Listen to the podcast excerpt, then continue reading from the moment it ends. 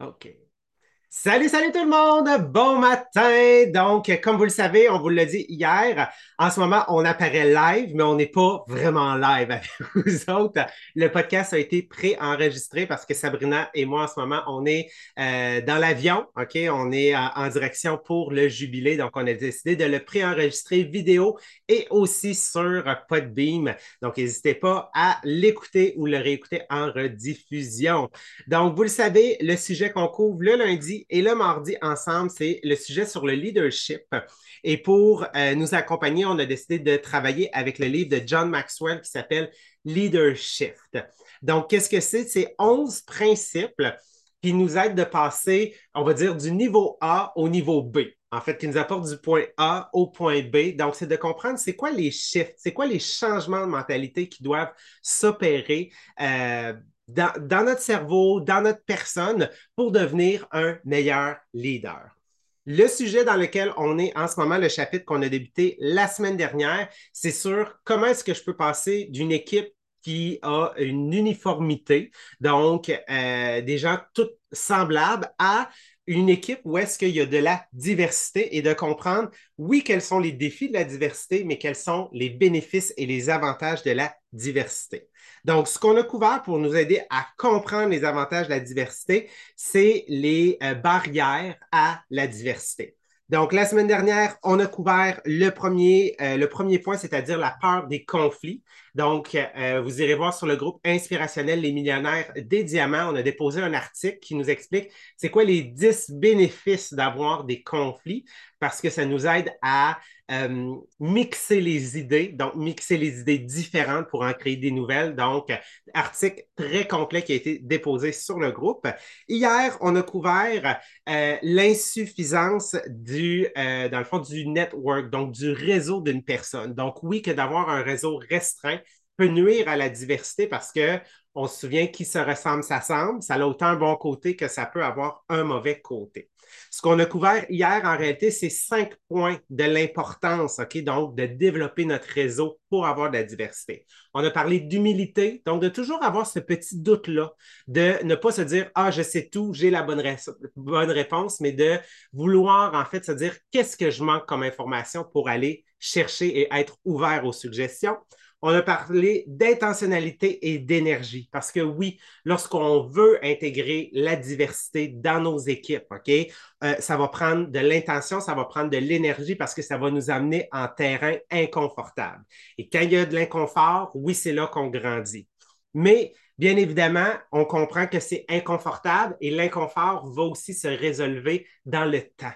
Donc, il faut se laisser du temps parce que, comme on l'a dit, ça crée des frictions et les frictions vont être réglées au fil du temps si on le travaille avec intention. Puis pour boucler la boucle sur ce sujet-là, hier, on a parlé en fait d'amour. Donc oui, pouvoir agrandir son réseau, accepter la diversité, tout doit être fait avec amour parce que l'amour, c'est qu'est-ce que c'est? C'est en réalité, c'est d'accorder une importance et une valeur à la personne qui est devant nous.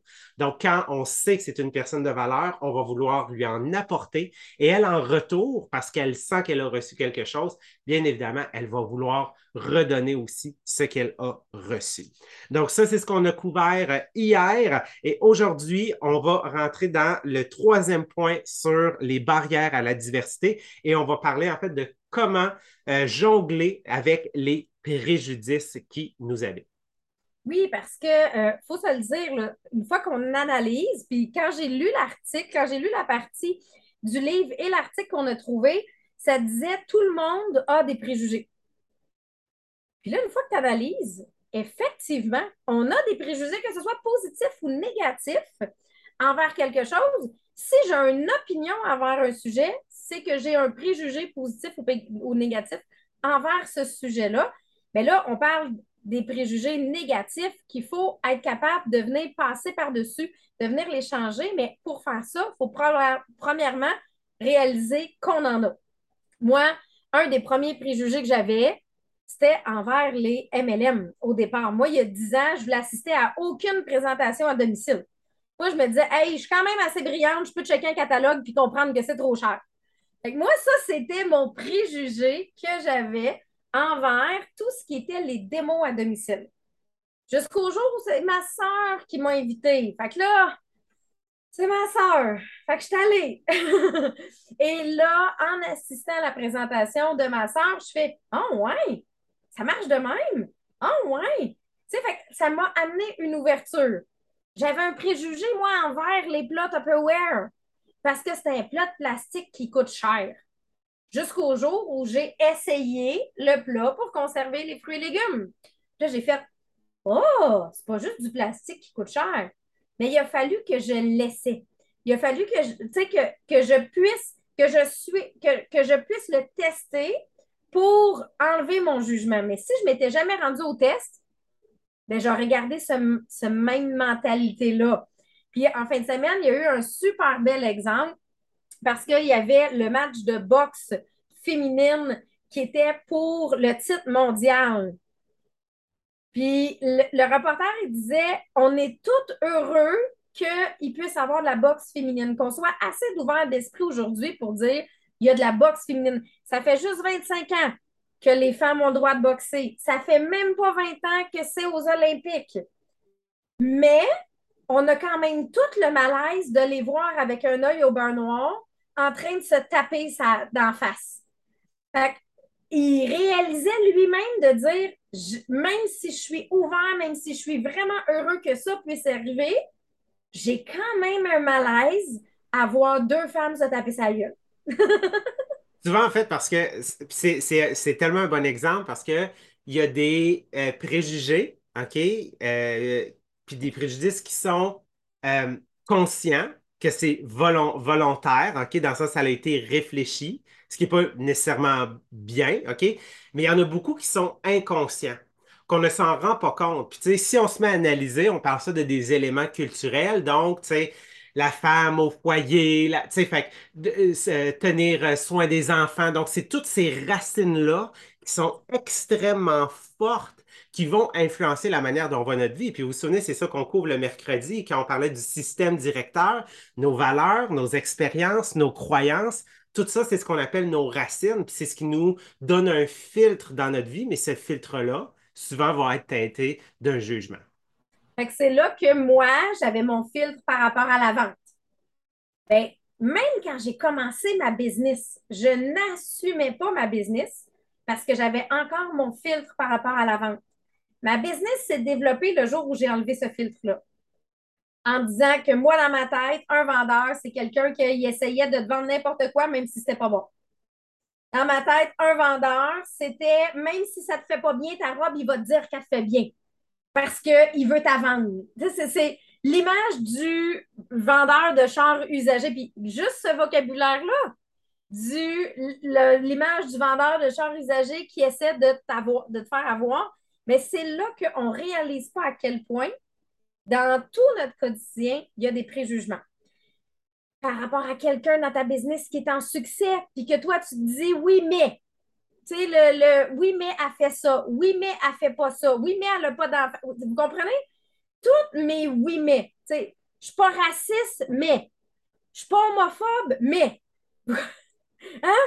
Dès que ça vient avec un mais, là, c'est parce que tu as un préjugé qui est établi. Fait il y a un article qui a été trouvé. Ah, puis avant de vous présenter l'article, quelque chose que j'ai vraiment aimé, il faisait la, comparaison avec une main. Là, ça donne bien parce que tous mes doigts de ma main sont différents sur ma manicure. Mais il venait de dire chacun des doigts de la main sont différents. Bien, ça représente chacune des cultures ou types de personnes que tu acceptes ou non. Si tu décides de ne pas accepter une culture, bien là, tu fermes ta main, fait que tu, fonctionnes avec moins de doigts. Tu es moins efficace. D'ailleurs, mon gars s'est cassé la main. Là. Ils, en ont, ils en ont arrangé deux ensemble dans un plat. Ils réalisent que trois doigts, déjà d'en avoir trois, c'est bon, mais trois doigts, c'est pas super efficace. Ben, c'est ça. C'est de dire, ben, si je veux une ouverture culturelle, si je veux une ouverture au monde, il faut que j'accepte que tout est différent, mais que j'ai besoin de chacun pour fonctionner. Et là, dans les quatre points qui viennent présenter, c'est comme quatre étapes pour t'amener à cette ouverture-là. La première étape, c'est rends-toi compte que tu as des préjugés. Puis il venait expliquer que le tiers de la population admettait avoir eu des propos racistes. Mais en réalité, quand tu écoutes le je suis pas raciste, mais je suis pas homophobe, mais j'aime la boxe. Mais, vous comprenez que là, il y en a beaucoup plus que dans notre quotidien, des mais, j'en ai beaucoup. Et c'est ceux-là qu'il faut que je commence premièrement par l'accepter et le dire, le réaliser. Puis moi, ce matin, quand j'ai lu ça, ça m'a quand même fait réaliser de, ben oui, j'ai des mais que moi, que je considère que j'ai une grande ouverture d'esprit, j'ai quand même des mais. Mais ce processus-là, je le trouve vraiment intéressant. Parce que là, une fois que tu as réalisé ça, parfait. Deuxième point, il faut que je le reconnaisse, mais il faut que je me redirige vers autre chose. Il faut que, je, ben justement, est-ce que je peux augmenter mon exposition à une culture? Je peux-tu aller voir un match de boxe féminin puis jaser avec les boxeuses? Je peux-tu, tu sais, dans mon, dans mon cas, dans mon commerce, ça a été essayer le plat pour les fruits et légumes. Au lieu de juger le Tupperware qui coûte cher, ben, ça a été de l'essayer. Et combien de nos clients, le changement s'est fait le jour où ils ont essayé un produit? Que là, ils ont pris un plat pour la congélation. Puis c'est pas pour rien que notre ensemble de base, il y a un de toutes. Pourquoi? Parce que l'idée, c'est essaye-le, tu vas voir après. Tu pourras en juger par toi-même. Et c'est exactement ça. Donc, d'ouvrir notre possibilité. Il parlait, exemple, de documentaire, et c'est là qu'il faut faire attention, par exemple, Jean-Philippe, à quel type de médias on écoute. Oui, oui, oui. Quel type, quel type de nouvelles, première des choses. Rarement les nouvelles, OK, ne seront pas teintées d'un éditorial ou d'une opinion ou de sensationnalisme. Tu je vous donne euh, euh, un, exemple extrêmement concret. Peut-être qu'on ne l'a pas vu passer sous nos yeux, mais euh, lorsque la pandémie est arrivée, on sait maintenant, en fait, à, à 95% que la souche du virus, en fait, de la COVID, a, pris essence, en fait, à Wuhan, en Chine. Donc, tout d'un coup, les Chinois étaient rendus ostracisés, euh, ça n'avait pas d'allure, ils étaient tous contagieux. Puis, tu sais, même ceux-là, genre, qui avaient jamais, qui étaient nés au Québec, tu sais, mais qui n'avaient jamais mis les pieds là-bas. Fait que ça, c'est comme, qui est-ce qu'on va écouter? Mais juste avant ça, je veux dire, c'était les musulmans. OK? Après les attaques du, euh, de 2001, je veux dire, cette, cette, cette euh, euh, ce groupe de personnes-là, qui en réalité est une, plus qu'une minorité de la minorité de la minorité, ont été dépeints comme étant des méchants et tout ça. Donc, et la Chine, exemple, il y a quelques années avant, c'était une des communautés les mieux vues, en fait, au monde parce que les Asiatiques ont en général une, un cerveau différent du nôtre qui leur permet de prendre une machine, une invention, exemple américaine, et d'être capable de la faire plus rapidement, plus efficace, puis moins cher. Ils ont cette capacité-là, mais là, tout d'un coup, c'était comme Ah, ils sont juste porteurs de virus. Donc, effectivement, qui est-ce que je vais écouter? c'est pour ça qu'on suggère souvent les documentaires. En général, les documentaires vont dépeindre un certain portrait. Mais bien évidemment, faites attention aux documentaires. Qui est-ce qui les a commandités? Quel était le point de vue? C'est comme les études. Là. Je veux dire, c'est facile sur Facebook. Il y en a tellement qui disent Ah, une étude. Mais tu sais, prenez le temps de regarder. Là. Des fois, c'est une université bidon et des fois, c'est comme euh, une étude qui a été payée par une compagnie privée. Donc, il faut faire preuve de discernement, puis ça, ça va nous aider à bâtir ce qu'on appelle la pensée critique. En réalité, c'est ça qu'il faut bâtir ici sur les préjudices parce qu'on ne peut pas vivre sans. On va toujours en avoir, c'est de voir comment est-ce que je peux le contrer. Exactement. Puis j'aime vraiment, si vous voulez, au niveau de la business, présentement sur Netflix, euh, il y a une série de documentaires sur sauver du temps. Toutes les inventions qui ont été faites pour sauver du temps. Et une des inventions qui a été faite pour sauver du temps, c'est le Tupperware. Et ils viennent faire vraiment tout le détaillé de ce processus-là culturel qui est apparu, l'apparition dans la culture du Tupperware qui fait que maintenant, n'importe quel plastique s'appelle Tupperware pour les gens. Mais ils viennent montrer ce processus-là. Et d'un autre côté, moi, je me souviendrai toujours, mon père est entrepreneur forestier et le jour où le documentaire Erreur boréale est sorti, c'était une catastrophe pour eux parce que ça avait été filmé. Ils ont pris des extraits vidéo de dix ans auparavant, donc de des choses qui ne se faisaient plus nécessairement présentement. Mais ce qu'il faut voir, c'est est-ce qu'il y a un deuxième document, est-ce qu'il y a une réponse? Moi, j'aime bien regarder les deux côtés de la médaille. Et suite à le documentaire Erreur boréale, était sorti un deuxième documentaire euh, qui avait été fait euh, cette fois-ci en réponse à pour montrer la réalité. Est-ce que je peux être 100% un, 100% l'autre? Pas nécessairement, mais est-ce que d'écouter les deux côtés de la médaille va m'aider à être capable de me faire mon opinion? Il faut penser, entre autres, Facebook. L'algorithme Facebook, si vous regardez une vidéo qui est exemple pour un sujet en particulier, l'algorithme Facebook va vous montrer toujours des vidéos dans ce thème-là. Même chose sur YouTube. Ce qui fait que toi, tu as l'impression que toutes les vidéos qui sortent sont pour le sujet. Mais en réalité, c'est que l'algorithme qui vous fait ça. Donc, des fois, ça peut être d'aller faire une recherche, mais à l'opinion inverse de ce que vous pensez, juste pour vous amener à voir les deux types de visions ça, permet d'être, oui, de s'informer, de, de, voir les réalités, mais des deux côtés de la médaille. Puis encore mieux que tout ça, c'est l'immersion. Vous voulez connaître une culture? Allez-y donc, voyagez. Allez les rencontrer. Et ça peut se faire un peu partout, mais c'est de se dire l'immersion culturelle, poser les questions aux gens directement, souvent va être la façon la plus simple pour apprendre à découvrir. Puis moi, ça a été l'immersion. Pour moi, une, soirée d'invités. Donc, d'aller vraiment voir les statistiques, d'aller voir un événement d'invités pour, exemple, la compagnie Tupperware. je l'ai fait pour d'autres compagnies pour voir, ben, c'est quoi leur statistique, c'est quoi leur information? On le sait, c'est toujours teinté par la compagnie qui le donne. Mais ça m'a permis d'en apprendre plus sur le sujet. Le troisième point, c'est accepter et, de, et non essayer de toujours tout comprendre. Et ça, Jean-Philippe, c'est très, très important parce que ça ne veut pas dire que je vais accepter tout ce qui se passe dans chacune des cultures. Et ça ne veut pas dire que je vais comprendre chacune des cultures. Ça ne veut pas dire que je vais comprendre toutes les réalités, mais accepter que chacun est différent, ça, on peut le faire sans problème. Oui, pour moi, euh, c'est quelque chose qui est effectivement très, très près.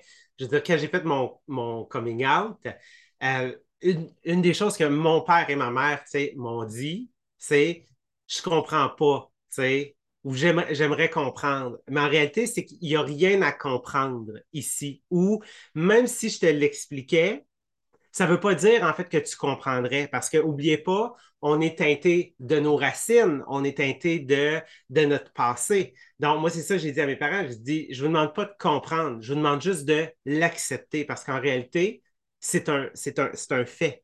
OK? Donc, euh, c'est ça des fois qui est difficile parce que le cerveau humain a une tendance à vouloir tout comprendre et essayer de le comprendre de manière logique.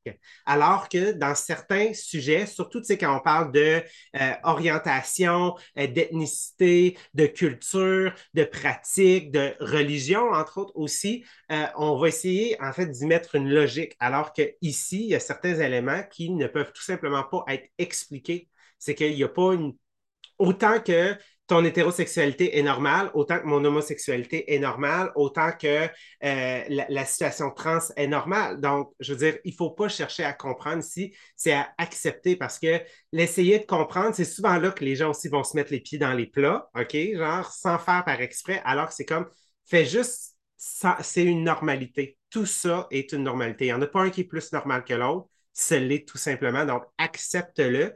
Tu vas voir, c'est une énergie que tu vas pouvoir rediriger tout simplement ailleurs.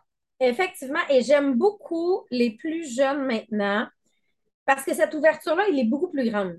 Je me souviens quand j'étais adolescente, s'il y avait quelqu'un qui annonçait qu'il était gay au secondaire, bon, puis moi puis Jean-Philippe, on vivait dans des petits villages en plus, c'était vraiment extrêmement difficile. Aujourd'hui, t'annonces que tu es gay, trans, bisexuel, puis on dirait que ça fait partie de tu viens de dire que tu allais changer de couleur de cheveux. C'est pas. C'est rendu intégré. Tellement que ma fille, quand on rencontre des gens, des fois, elle me dit, parce que mettons qu'il y a deux femmes ensemble qui, qui, viennent se baigner à la plage avec d'autres, elle me demande est-ce que c'est des amoureuses?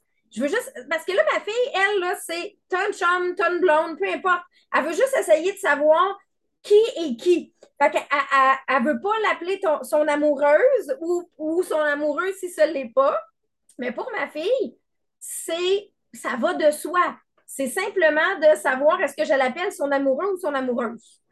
Mais je trouve ça le fun de voir ça, qu'aujourd'hui, c'est plus un critère de pour mes enfants, c'est normal.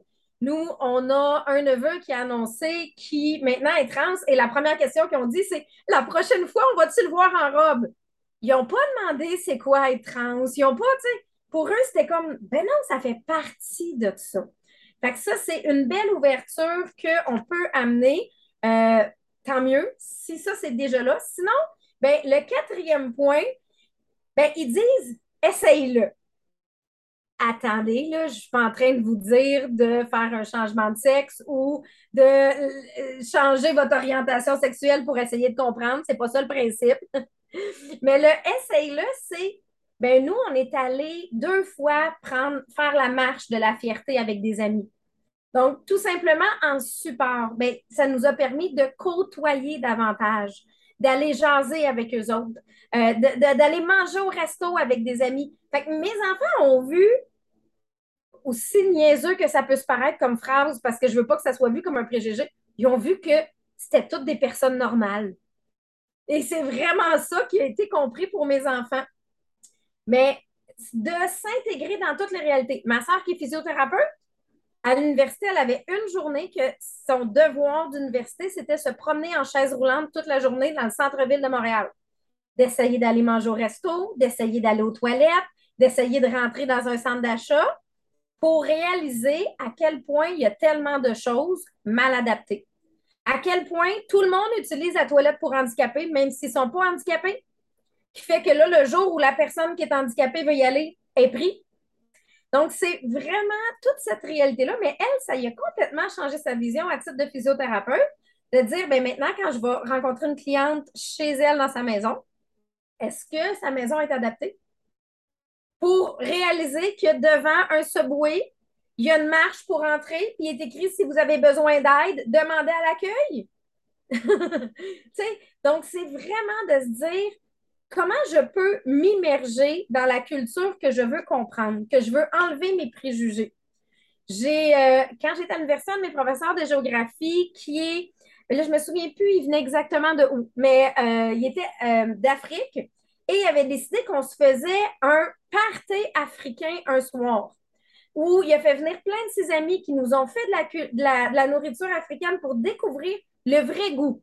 Pas le goût restaurant, le goût, qu'est-ce qu'ils se cuisinent à la maison? Et ça nous avait permis de jaser avec eux, découvrir la culture réellement auprès des gens. Donc, c'est là le essaye-le pour figurer comment tu veux amener ton changement. Dans mon cas, j'ai essayé un MLM. J'avais tellement de jugement sur la vente, sur le. que là, je me suis dit, une fois que j'avais mon abonnement, une fois que j'aimais les produits, ben, je vais l'essayer, voir puis regardez aujourd'hui ce que ça a donné. Mais c'est si je ne l'avais pas fait, j'avais gardé mes anciens préjugés, je n'aurais pas la vie que j'ai aujourd'hui. Mais c'est là que je dis le essaye-le pour voir si tu es capable d'enlever tes barrières. Parce que souvent, tu vas réaliser que il n'y en a pas de réelles barrières. Bon, je ne vais peut-être pas aller essayer la boxe féminine, là. Je vais, je vais m'en tenir à, à, à ce côté-là, mais vous comprenez qu'il y a toute cette possibilité-là de dire comment je peux changer mon mindset pour être plus ouvert d'esprit. Et dans la business, ben combien de fois? Il y en a qui disent Ah, moi, ça, ça marche. Ah non, moi, je ne ferai jamais ça. Arrête de dire Moi, je ne ferai jamais ça. Essaye-le. D'un coup que ça, ça marche pour toi. C'est vraiment la partie, si on veut, à titre de leader, être ouvert, ben, c'est une des choses euh, qui couvrait que j'adore comme sujet parce que souvent, on est nos propres barrières avec nos préjugés. Donc là-dessus, c'est ce qui met fin au podcast aujourd'hui. Demain, nous serons en direct de la Floride pour vous faire le podcast avec Marie-Pierre. Donc, je vous souhaite une super belle journée et euh, ben, on vous transmettra le soleil de la Floride à partir de demain. Bye! Bye tout le monde!